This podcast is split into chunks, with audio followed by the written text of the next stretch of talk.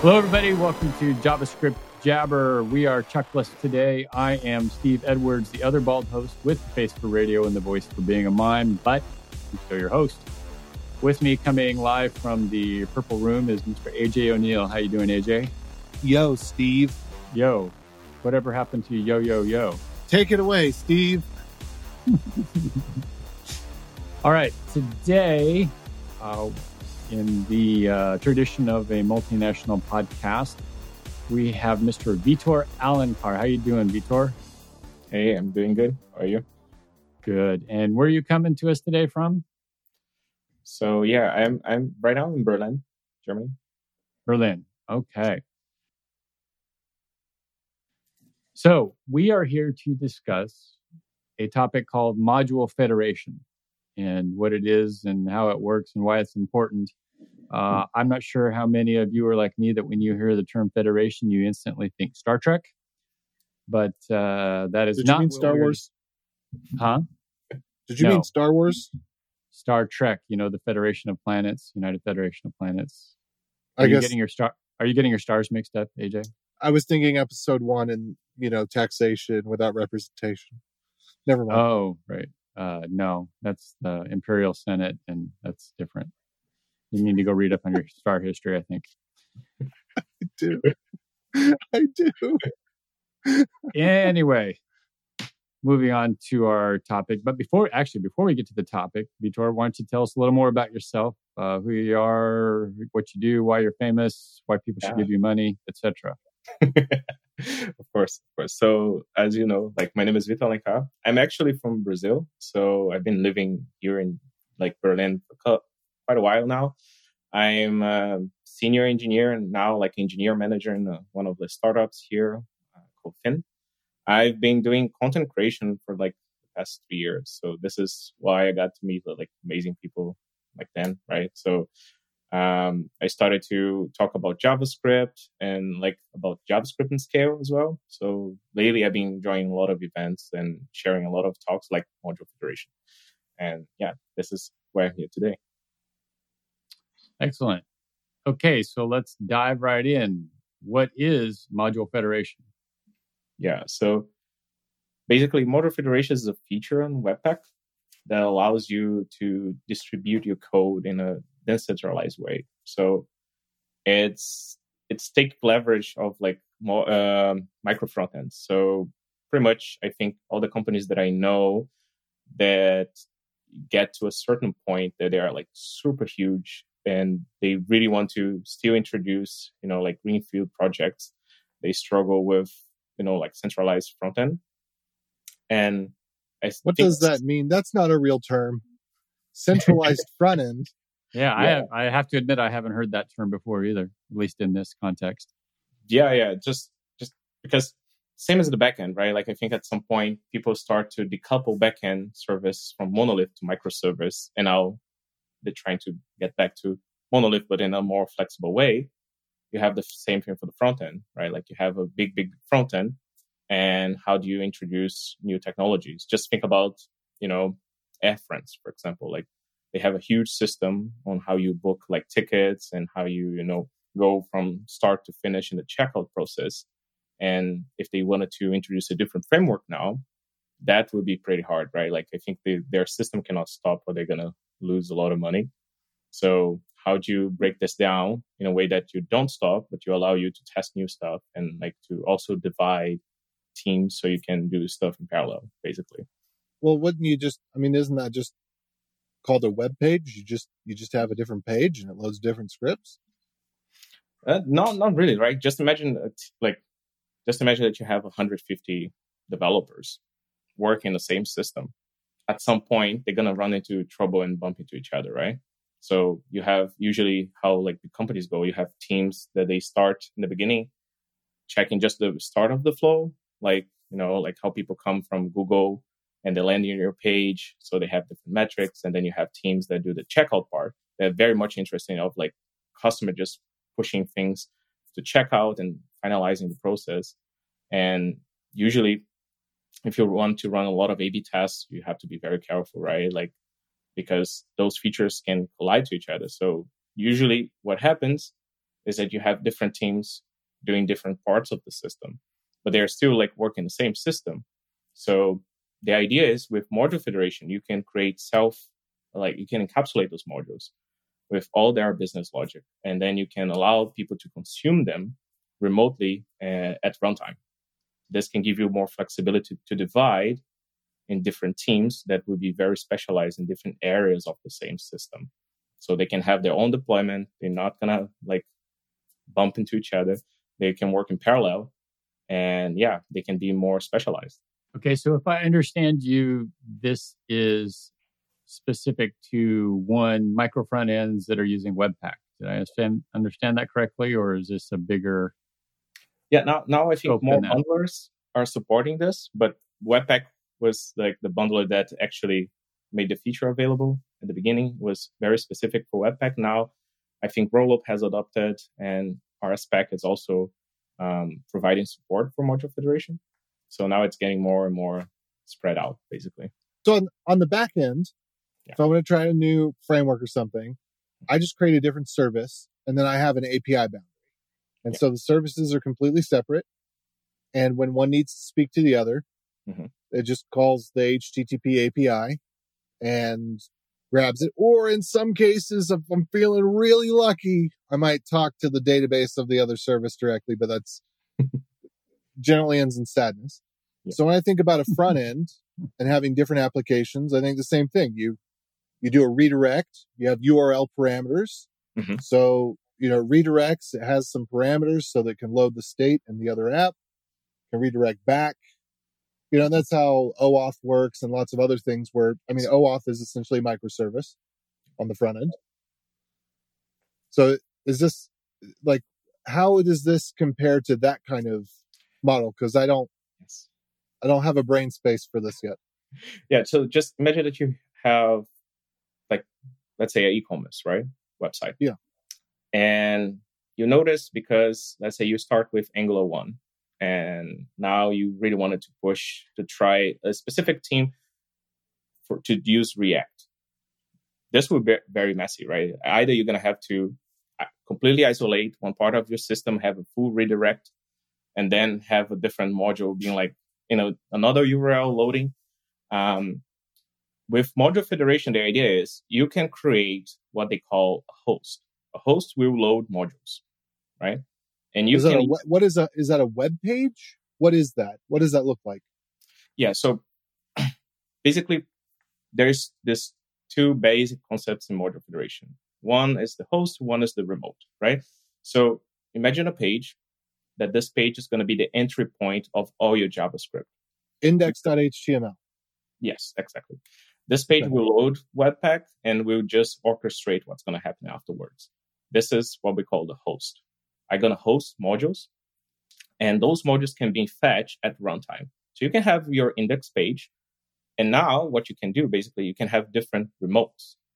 Those remotes, there are pieces of logic self-encapsulated that can be even different frameworks. So you could have your button, like the checkout button, being served from a different host uh, mm-hmm. or a different remote, sorry, that's React.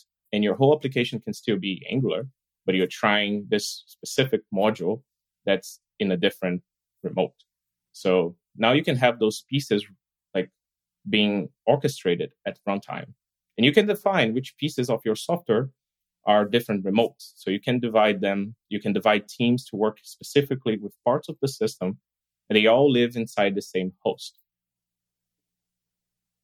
So it's like Lego pieces, right? You now you can encapsulate it in little containers that they know how to run.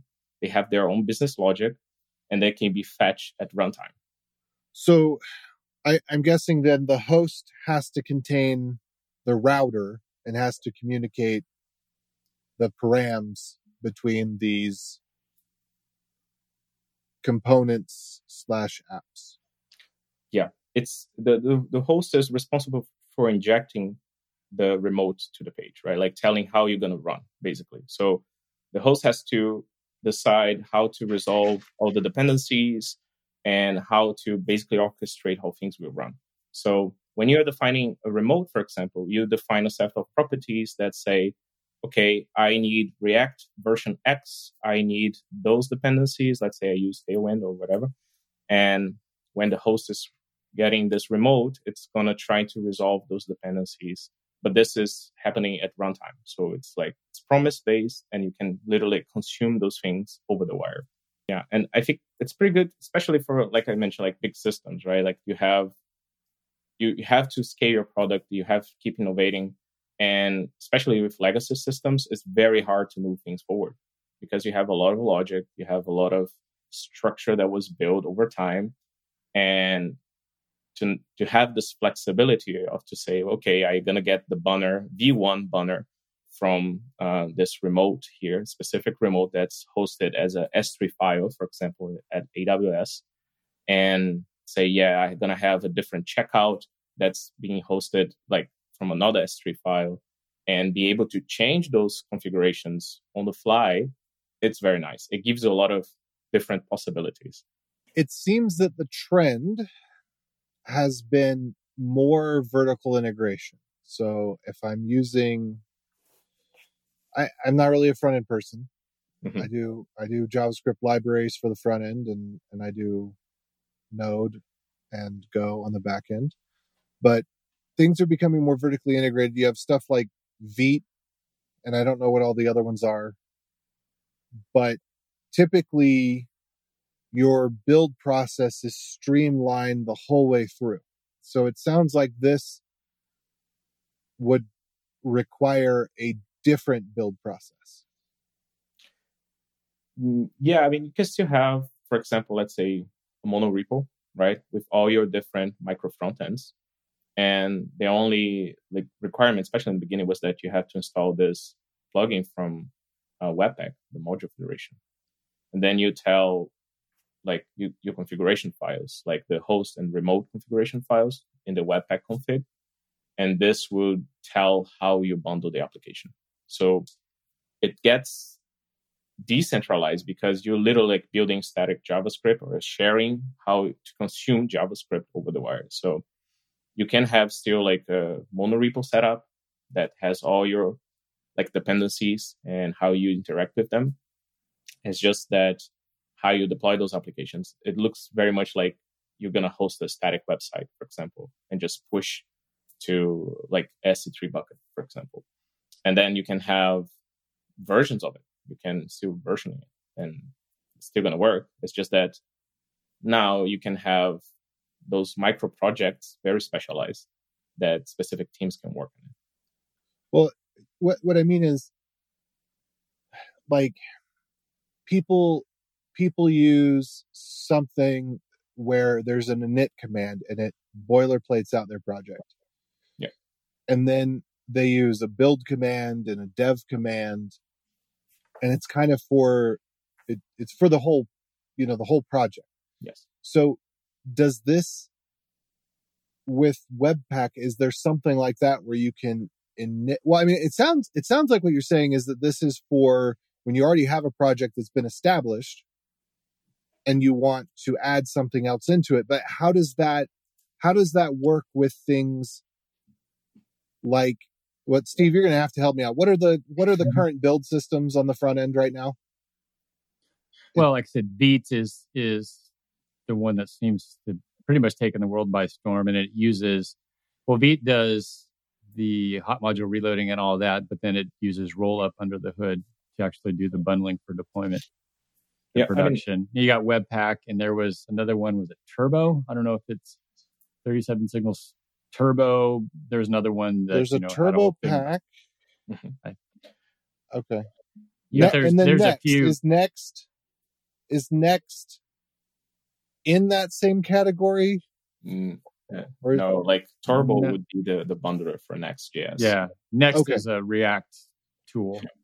Yeah. Uh, and I don't know much about it not being a React person, but yeah, but no, next and that's a different area. But the, the, the module federation plugin is available in like a very large like number of bundlers. So you can use with Webpack, but you're not restricted to it. Like Rspack supports it, Vite supports this as well.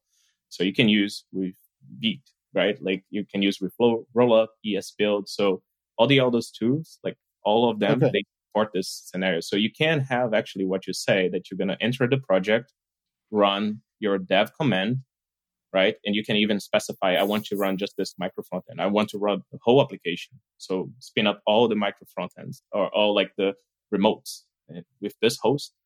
And you can have this running with just one simple command. So, and also for the build, right? You can just go and say, yeah, build my application and I'm going to just orchestrate the deployment or like the build process for all of those micro front ends within this project. So you're not restricted in terms of setup. Um, the whole idea is to give you more flexibility. So the bundle is almost like it's actually almost the opposite. So now you have um, those small JavaScript files that tells you like, okay, I'm self-contained. I contain all my dependencies here. So let's give you a more concrete example, right? So let's say that you have a specific place in your system that you use a, a date format library, but you only use in this specific place. So this can be a part of the micro front end. And you're only going to run, you're only going to consume this dependency once you go to the specific place where this dependency is loaded. So in runtime, you'll not only get the whole module, but you get the dependencies that come with it. So you're like literally saying, okay, my application now doesn't depend on this uh, this library for the to boot. Basically, I can access it. And every other page that doesn't use it, I'm not to load it. But when I get to the specific point, I'm to load this micro front end, this remote, and I'm to load all those dependencies as well. And yeah, that's all over the wire. So you have you can easily see the network requests being made and all the JavaScript um, coming over the wire and how Webpack, for example, will load and run it. So here's a question I think of when I think of modules is does you know there's always the the conversion from the old common JS required to the ES6. Where does that play into this whole structure? Does it? Uh, I don't think so because it's more like how the bundler, like in this case, how the plugin will read your module, right? So it is already it's already pushed with some Webpack meta tags, so it really understands what type of like uh, remote you're getting from. So if it's just like, for example, it's just a piece of JavaScript that you want to share, it's just going to run it right? If you have any dependency, it's going to try to look for the module resolution, which is like you're going to try to see where the, this, this dependency is coming from and then enable this uh, for the user. So it doesn't really collide with the, the like the modules that you see in Node.js. It's not about that. It's more like how you consume those little bits of JavaScript uh, through the plugin. So that's like the, the plugin, the module federation plugin knows how to do the module resolution for you. So if you want to use module federation, then this is a it'd be a Webpack plugin or a Vite plugin that you, drop in. Yeah.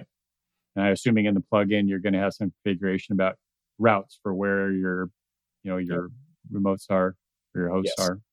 Yes, you, you create basically the declaration of a host and a remote, so you say that you have an application that's host, are going to consume different remotes. And for every remote, you have also a declaration that say, I'm a remote. I'm going to be hosted at this specific place. Those are my dependencies. This is what I need to run. And when you load a remote into a host, the, res- the host tries to resolve those dependencies and to load the specific piece of code. So it's pretty cool when you want to have, for example, different frameworks running in the same page. Or let's say that you, uh, I don't know how familiar you are with, for example, Redux. I think Redux was super popular like not long ago. And the idea that you have a centralized store. So what you can actually have, let's say that you have the way that you communicate with your front end is through messaging. So you send a message, say, hey, I have the state. This is the state transformation. And you have a remote that's just responsible for the store. So now you have a remote that knows all the data. And then you can make this remote to talk with different frameworks. So I even have an example, for example, uh, in one of the talks that I share a web application that I built there was a e-commerce where every step was a different framework, just to show that you know we can have um, Vite, we can have Svelte, we can have React, and we can have pure JavaScript talking with the same store and all responding in real time. So there was no like reloading of the page, nothing. It was like they're all talking to a, like a data layer, and this data layer is updating the data, and I'm consuming those remotes in runtime. So if I want to say, okay, now I'm just gonna have React on this website, then I would change the remotes to only point to the React ones. If I want to say now I want to have this mismatch of like React and Vite, I can also do that. So adopting new frameworks could be easier because of this architecture. And of course, there's some pros and cons, right? Like there is some like advanced strategies. Um, but this is pretty cool because I think very big companies now they're they they're really using it. Um, and that's become more and more common to see. So, for example, like the TikTok web page use module federation um, to load different modules. Um, and other big like e-commerce like Lululemon, they also use very heavily module federation. And for them, it's pretty nice because it really means that the way that they do A/B testing, it can be very much efficient. Like you can have different teams build different product grids, and if one fails, let's say there is a bug in one, with just changing a feature flag or something they can do on remotely on their side, they can share a totally different configuration.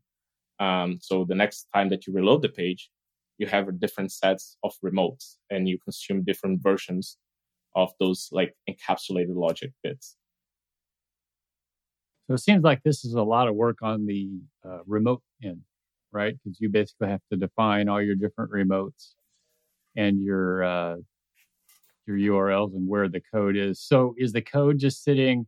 I mean, for instance, could you pull it from npm? Are these GitHub repos that code sitting in? Is this compiled code sitting where that you're pulling in? How does that whole process work when you're in terms of defining your your remote?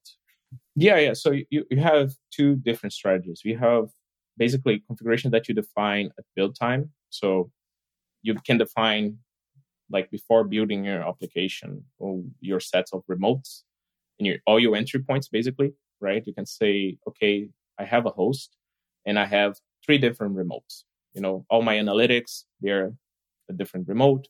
Um, all my UI comes from a different remote and that's cool. But they also have some like advanced strategies, what we call dynamic remotes, where you basically create uh, a function that can get uh, a specific remote at runtime as well. So you can tell your system to say, okay, right now, uh, depending on a feature flag, um, please fetch this different remote.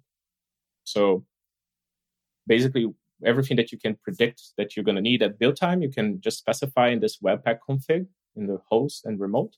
But you also can consume them uh, as you know, like a variable in your system that you say, hey, by the way, now try to fetch this remote that are going to pass as a URL as a variable and trying to load it. And then you can have some try catch, right, to prevent something to happen if you cannot reach the network layer or if you have to take into account any kind of um, missing package, basically. And there is tools nowadays that they really help you to orchestrate this because the same as Docker containers, right? If you have, if you go to the backend, that would be the, the most close analogy, I think, that you have your system, you have to scale and you orchestrate how many machines you have, you know, you have auto scaling. So you can have pretty much the same idea in the front end.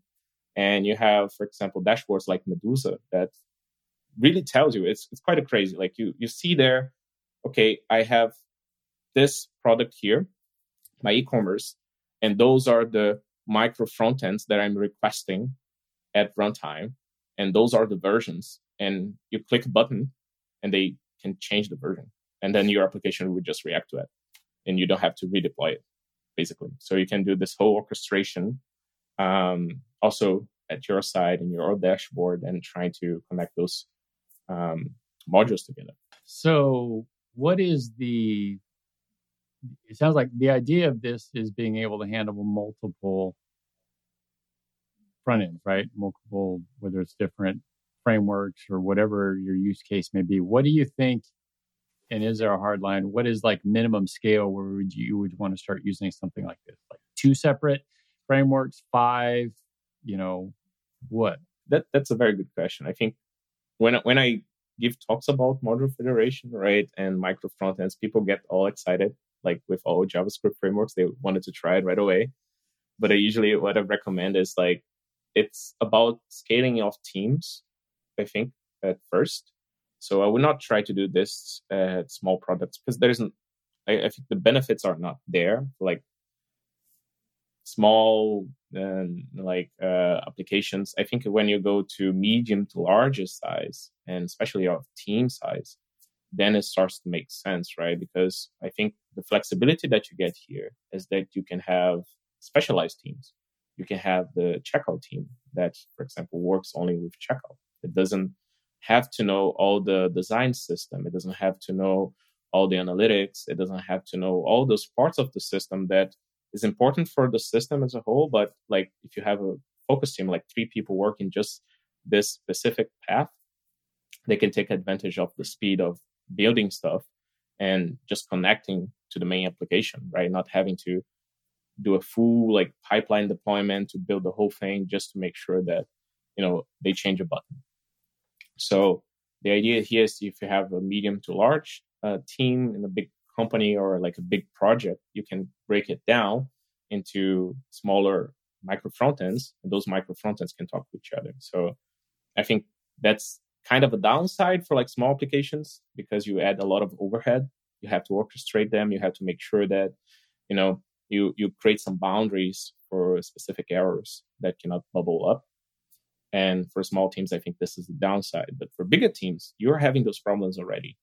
And for bigger companies, you know, like Lululemon, Best Buy, and you know, Epic Games, uh, they all use modular federation, and this is why they really need this flexibility of pushing things over the wire to be able to react to client feedback or be able to test things and do very heavily A/B test.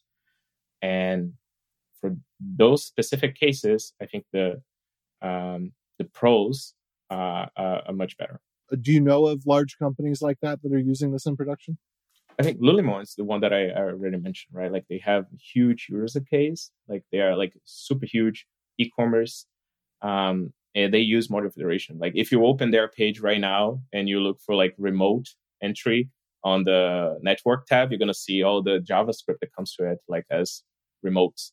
So they they are quite big, and then they really use modular federation at, at, at production. But sorry, what was the name of them? Of the Lululemon. Lululemon. Oh Lul- yes, yeah. Lululemon? Sorry, yeah, yeah. Lululemon. Okay, I I'm not familiar with that. I mean, okay. Yeah, they, they are like a, a big company. Um, oh, Lululemon. Yeah. Yeah. Apparel, e-commerce. Clothes, yeah. Um, last time that I checked, Adidas has also used oh, it. Okay. Uh, Shopify partners, and uh, yeah, you have also I think Best Buy I checked and they also use like um, Modular Federation and TikTok Web uses as well. TikTok. yeah. And it's quite it's quite interesting to see, right? Because if you think about TikTok and how many people are there every day to be able to create something that really scales and stays up no matter what. Um, that shows that, yeah, I mean, there is definitely some pros to be seen there. Um, it, it, it also has a lot of challenges, right? Especially when you try to orchestrate those things and in production, it's not easy and you still need some extra tools to make sure that you can have observability. And this is the area that I think that I see that's start to grow now, where people identify that modular federation is cool, and now they are starting to build more tools around it and make the process a bit more seamless. So, what are so it's talked about scale and when you would want to use this. Um, are there any anti patterns or contraindications or whatever term you want to use for when you shouldn't be using this, even if you have uh, appropriate size? Yeah, I think it, it also depends on how tightly connected is your system, right? If you, I think first step before modular federation, you should be able to break it down into separated areas. So what I see a lot of people failing is that they have a business that it can be very much like one just unit, uh, it's like it might be complex or not, but it's still one unit. So there's no point of breaking this down into different teams or different um, like adopting micro frontends, right? Because module federation is just a layer of communication for micro frontends. That's that's the only thing it does. Um, so for those ones, I, I consider like a bad practice to just jump right away.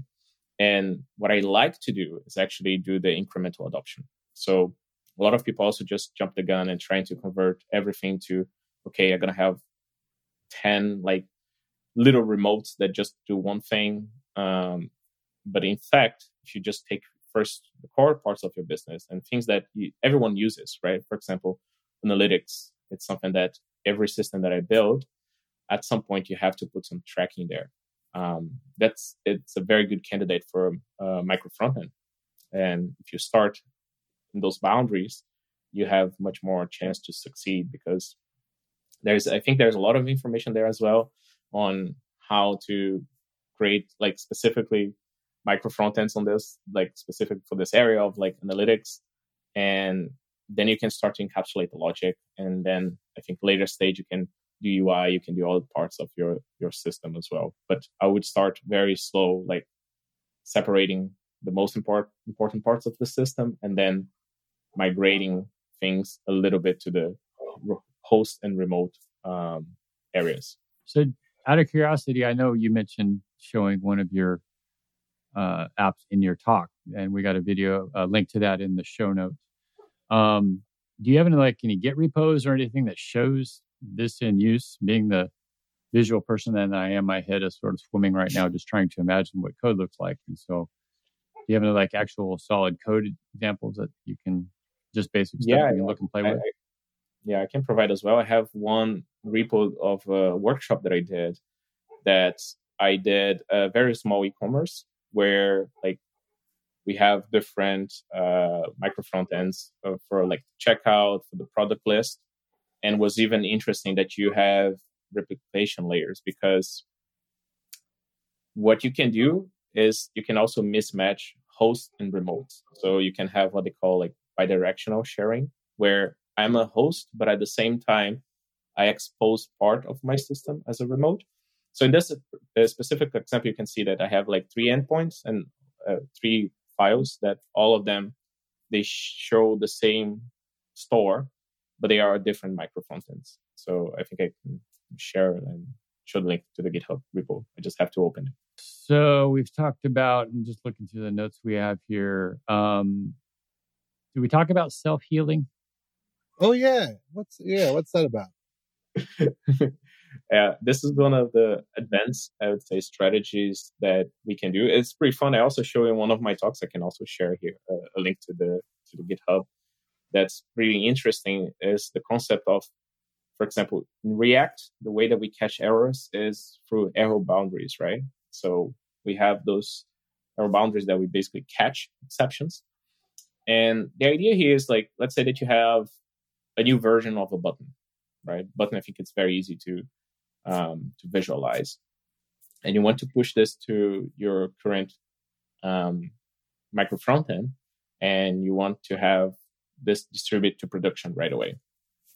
The idea is that you can build a system within your host that if any exception gets caught, you can also tell how to revert to a previous version. So the the dynamic uh, loading of like a new remote can help you to switch those uh, those remotes on the fly. Basically, what it does is let's say there is an exception being thrown in your application, you can tell to, okay, can you try to get version one, right? And in runtime, we just swap this component and then show you the previous version that was working. So you can have like this capability of self-healing the whole application because now you version um, areas of your code, and this can be swapped over the wire as well. Like on the fly, you can say, well, this little checkout module that I built doesn't work, trying to get the previous version that was working. And yeah, you the user would just perceive something loading in the screen, and then it's going to get the previous version right away. And another thing that's there as well, it's about trying to solve um, dependencies. So since we have this shared decentralized architecture, let's say that I have a dependency list in one of my micro frontends that's not present on the host, but another micro frontend has, has it. And what the Webpack module will try to do is just try to solve this dependency on the fly. So it's going to start to go down to the tree asking who has this version of React, for example. And if one of the remotes have it, they would just load for the specific remote. So now even like the dependency tree can be also decentralized. Um, so the, the main host can like heal itself and try to find the correct dependency. So it sounds like self healing is basically just fallback. So if you don't have something, fall back to a previous version or fall back to this other repo or something like that, right? Yeah. The difference is that it happens um, with the user in the page, right? You don't have a reload. It's like literally like you see, you click the button. Uh, my example that I show to uh, to people in my talk is like you have this specific button that you click. If you click three times, they're going to throw an exception. And what it does, is literally like swap the button to the previous one after the exception being thrown. So uh, you're still going to be able to capture the, the, error in your Sentry file or whatever system you use for like to track errors. But for the user, it's like, oh, the button just changed. And if I click again, like the whole system still runs and still like keep running and it doesn't disturb you basically. So let me make sure I'm still getting, trying to get my head around this a little bit from a build time. You're talking about all these fallbacks where uh, the self healing term, where okay, this isn't here, so now let's fall back and use this. So how does that work from a bundling and production standpoint? So in other words, yeah, um, you know, I'm I'm going to have a fallback to something else, but I've pre-bundled everything. It's downloaded to the browser. So is it a, a dynamic where it's going out and re-importing that JavaScript now, and there you run into the whole issue of all the JavaScript downloading. We're trying to do less of to make things faster for slower hmm. connections and older phones, or do you just load the snot out of everything and then it just you know ahead of time with huge bundles, and then it's just flipping back and forth in the pre-built JavaScript? It's it's dynamic, right? It happens over the the network, so the host knows uh, what it needs to like receive all the remotes only, right? So this is the only JavaScript that gets initialized. And as you load those remotes, then you're loading the code that gets, that's basically like bundle into it. So this button that I mentioned, it's a micro frontend. So my host doesn't have this button, imports as a JavaScript module, right?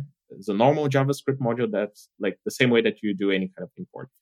What it does, and as soon as you enter the page, the module federation plugin will try to solve this module. So it's going to make a request for a certain endpoint.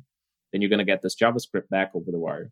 And this promise will resolve, and then you're going to have the module being injected into your page. So this fallback system, it's uh, at the runtime. So when user like is using the application, basically what happens, another module gets loaded. So you basically make a request to a, this specific endpoint, and then you get more JavaScript. And then once it's cached, it's in your page. So even if you do the same request again, if it's cached, you're going to get the, the version that you had before. So it sounds like you need to make your remotes pretty lean and mean. Yeah, that's that. That's one of the downsides, right? Like it's actually what you mentioned. That I mean, it doesn't come for free. Now you have this dependency of like your code now needs to be orchestrated. You need to tell which parts of the system can be there like build time. So everything that you need from the start and whatever else you're going to have being loaded over the network. And yeah.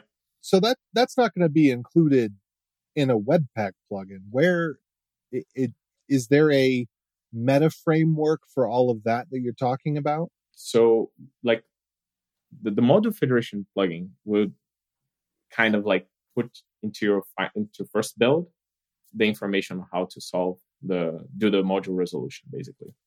So when you run the host application, the host application would have the piece of code that knows how to resolve modules. Okay, but where I'm confused is what is the brand name of the thing that you're talking about? So yeah, module federation is like the technology. Like it started as this Webpack plugin, and this is what you use um, to do the module resolution, right? It's a Webpack well. I, I get I get that, but when you're talking about the orchestration layer, like what's the what's the brand name of the orchestration layer that you're talking about? yeah, that's that's the whole module federation, right? I don't I don't know if they have a different name to to do that. Um, maybe yeah, maybe there is more terminology that I'm not aware of it. i well, not, I mean, not... Eh, okay, so maybe I misunderstood. What do you mean by orchestration layer? So the idea is you install this plugin in your current project. When you build it, now it will have in your bundle, first bundle, like the information on how to be a host, mm-hmm. right? A host knows how to load remotes. So the information of like, okay, if I make a request to this uh, bundle here, like to the specific JavaScript, I would know how to do the resolution of it. I would know how to load and to request uh, more dependencies or how to just inject into the page. And the remotes are built to also like to output this specific, uh, what they call entry point. And it's the specific file that contains the JavaScript that will be included in the page, the case the remote, once you request it. Sounds like almost like a Lambda function. yeah. Yeah, that, that's that's the kind of thing I'm trying to figure out. Is like, is it tied to a specific infrastructure? Um, is it is it just you're hosting static files? I'm not. I conceptually, I think I get what you're saying, but mm-hmm. the the specific where does this physically live, or or how do I how do how do, you, how do I click the button to have it you know, roll back or or something like yes. that? yeah so this this you can create in your system right? This is uh, like the also the example that i gave. In react i created a little uh, hook that was just like responsible to do the request for me. So basically the whole system was okay if you see uh, exception being thrown uh, do a request to this endpoint here and now talk to with the module resolution to inject this specific module in my page and replace this one. So this is what was doing at runtime. So the difference is with frameworks, again, like React Vite, you, the idea is that you build once, right? Like you build and whatever you push live stays live. You cannot get code from like different um, remotes, right? Mm-hmm. But in this architecture of like micro front ends, you can use module federation to communicate how you're going to load different modules or different micro front ends. Okay, so I guess I think we've, unless there's any other topics about this we haven't covered, what's, uh, I guess as you put in the notes, what's the takeaway? Yeah. So I think uh, this is quite exciting, right? Because it goes, it's a different approach to what we have seen being becoming more and more popular, where we are adding those frameworks, for example, like Next.js, where we we are building very complex systems and like doing server-side rendering as well and a lot of things. But I think for very huge and large um, complex applications, the flexibility of being able to uh, push code over the wire and really like have those Lego pieces that connect to each other. This is this is pretty much needed, right? So I think this is a very interesting, different type of architecture that is, I believe that's going to evolve more and more and more and become more and more popular. As same as uh, you know, microservice, uh, the idea of microservice they start to evolve, and people understood where to adopt microservices, where like monoliths make more sense. I think you're going to have something similar to front end and how we build front end. Okay, well, I know my head is spinning. Um, AJ, I don't know about yours, but uh, this is definitely a uh, definitely a for larger code bases, larger teams, larger companies, and a lot of us may or may not ever see that complexity, but it's certainly out there. So Uh, I did find the Webpack Module Federation plugin, and we uh, will have a link to Vitor's talk on Module Federation. I think you mentioned you give a couple of code examples and examples. Uh, was hosted by Prisma, I believe. Uh, so we'll put that in there for sure. Um, and with that, we'll wrap up our talk of Federal Feder- Module Federation and give my head a rest. And so we'll move on to picks. Picks a part of the show where we get to talk about uh, whatever we want to talk about. Uh, it doesn't necessarily have to be tech related. Uh, AJ, you got anything for us? Let's see. I'm excited for the possibility of, well, the reality of the Nintendo Switch 2, but there's not, there's not any, I, I, I guess I'll pick the channel where I've been listening to the little tidbits of leaked information here and there as it arises. So there's a channel called Spawn Wave. The guy talks about all sorts of video game stuff, Xbox, PlayStation, whatever. But he's kind enough to put in his description time codes to everything. So whenever he posts a video with Nintendo in the title or description, I just click in the description and go to the part where he talks about Nintendo. And it's been interesting to hear uh, the rumors about the Switch 2, and I'm really hoping that it is in fact backwards compatible. Um, other than that, I am still going to pick the the things that I picked last time because I just have been getting so much valuable uh, information about relationships and the difference between men and women. And in the kind of about a month now that I've been researching uh, this kind of stuff more, uh, the quality of my marriage has improved. So, uh, Suzanne Venker with the Suzanne Venker Show and her her podcast the, the slogan is is something like be countercultural and she she uh she speaks hard truths to women but in listening to her you can you know you can reverse engineer the you know the with both both of these people that i'm picking the other one is alison armstrong and her book the queen's code you know it's it's very very uh interesting to to hear them speak to women, but then, you know, about men and be like, oh, okay, this is the difference. This is where we're miscommunicating. This is why I'm like, why aren't you getting this? Or like, why are you looking at me like I'm stupid? You know, just a lot of that, a lot of that stuff. And then, um, you know, of course, they talk about intimacy as well and have some great tips there.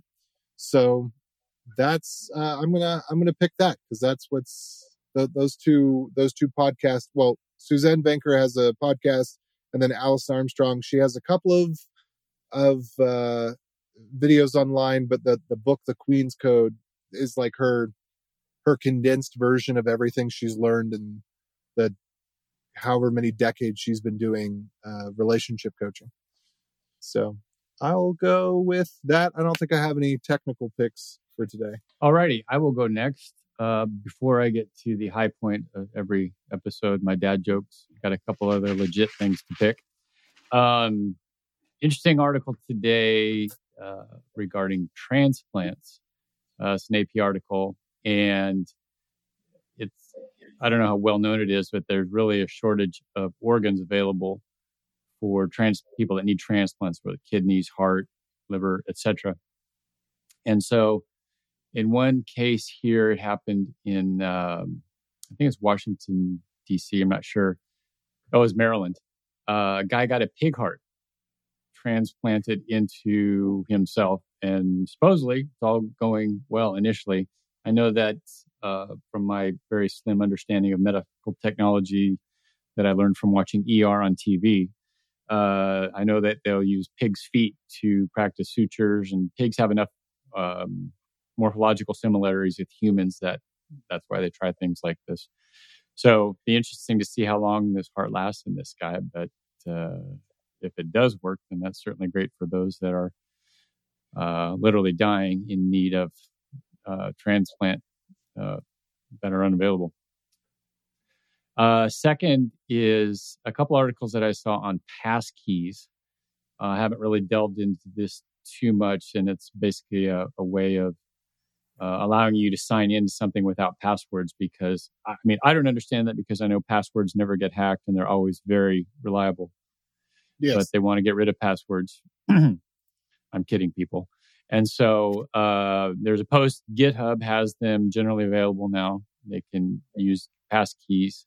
And then there's a corresponding article about what are passkeys. Found both of these on, on Hacker News today, uh, written on a place called Tom's Tom's Guide. Talks about what are passkeys and everything you need to know about the death of passwords is the title. So I haven't delved into these too much. The best I can understand this from uh, skimming through the article real quick is that basically instead of storing on somebody's server where these keys would be available in a you know if there's some sort of data breach or hack, uh, you store them locally. And uh, so anyway, that's all I know right now. We'll put the links in the show notes so that you can read them. Uh, and then we get to the dad jokes of the week.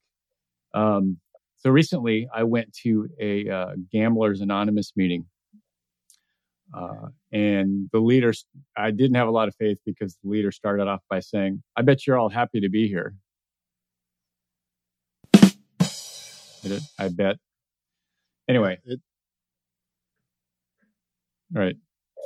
So um, that one gets my, a groan. Yeah, it gets a groan.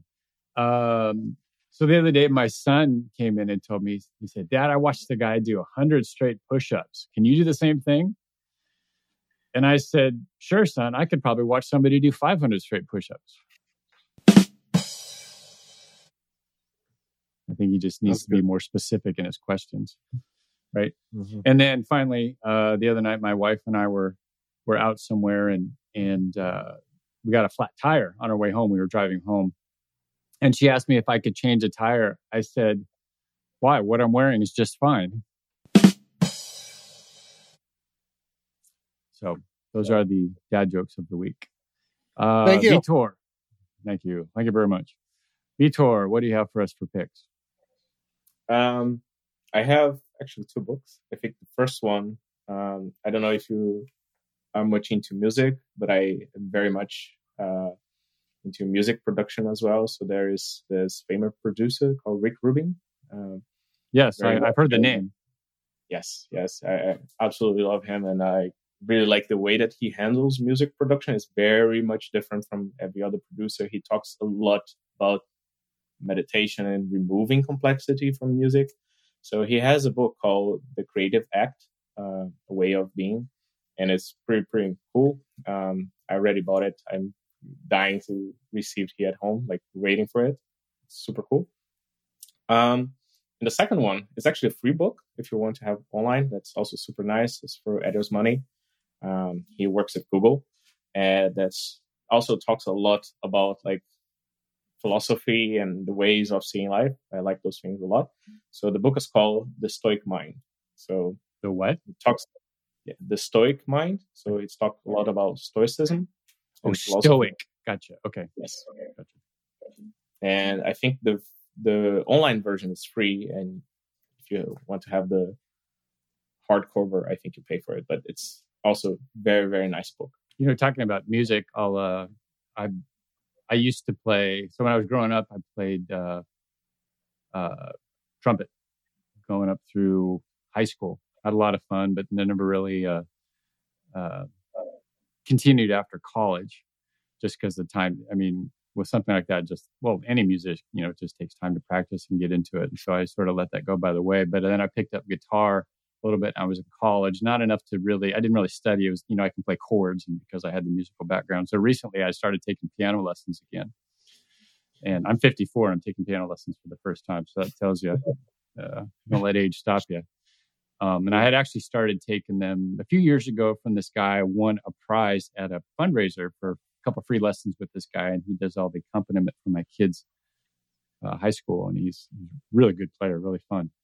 And so I started playing uh, some lessons again. This time I'm going to sit down and I'm going to learn it right, you know, learning uh, chord progressions and and the keys and all that stuff instead of just you know conversational type type approach.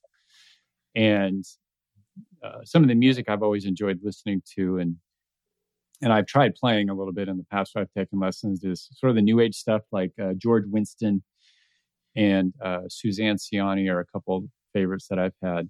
Um, and he gave me a song to play, and it's going to take me a while to get to play it, but I loved it as soon as I heard it. And it's an Italian guy named Ludovico Einaudi. Never heard of the guy, but he's so good. Oh my gosh, some of his music is just, it's really, you sort of have to like it. You know, if you're a hard rocker, you might not like it, but it's yeah. just great stuff to sit. I sit and listen to it when I'm working. He's uh, great. I mean, he, oh, so there's know? a playlist on Spotify called uh-huh. like Peaceful Piano, uh-huh. and he's like the first one there. Like, there's a lot of like tracks from him. Super cool.